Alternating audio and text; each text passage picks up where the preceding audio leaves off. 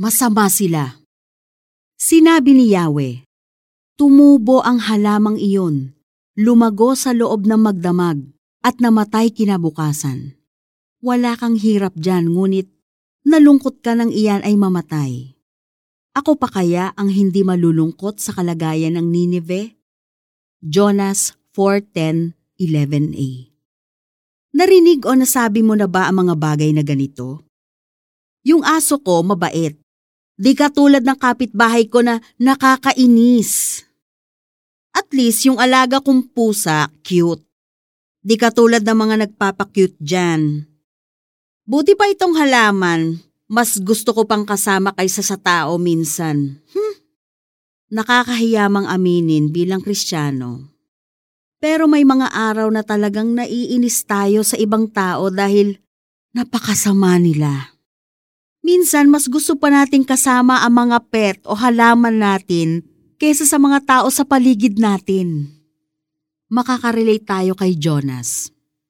Ayaw niyang sundin ng Diyos nang sinabi niyang pumunta siya sa Ninive para bigyan ng warning ang mga tao roon.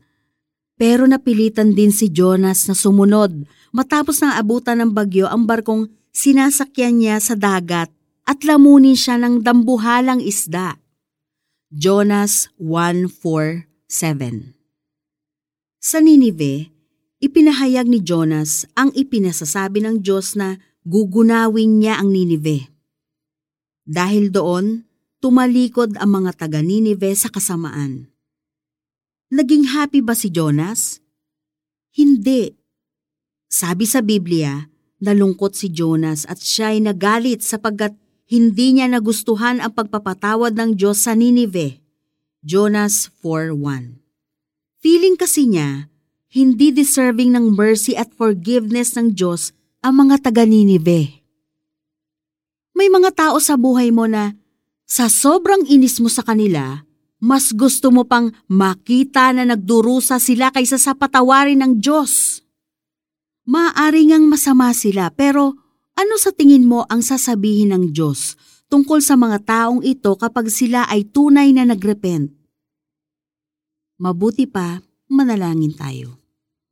Lord, may mga tao na sa tingin ko ay napakasama at hindi worthy ng inyong forgiveness kahit magmakaawa pa sila sa inyo.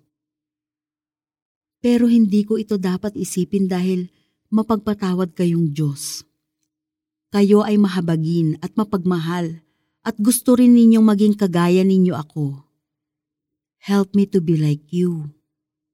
Para sa application, tanungin mo ang Diyos kung may tao sa buhay mo ngayon na dapat mong kausapin kahit na sa tingin mo ay masama siya mag-share ka sa kanya about Jesus. Maging wise sa iyong pag-share at huwag mong ilagay ang sarili mo sa panganib. Magtiwala sa Holy Spirit na maggagabay sa iyo sa pagbabahagi ng mabuting balita sa taong ito. Sinabi ni Yahweh, Tumubo ang halamang iyon, lumago sa loob ng magdamag, at namatay kinabukasan. Wala kang hirap dyan, ngunit nalungkot ka nang iyan ay mamatay. Ako pa kaya ang hindi malulungkot sa kalagayan ng Ninive? Jonas 4:10-11a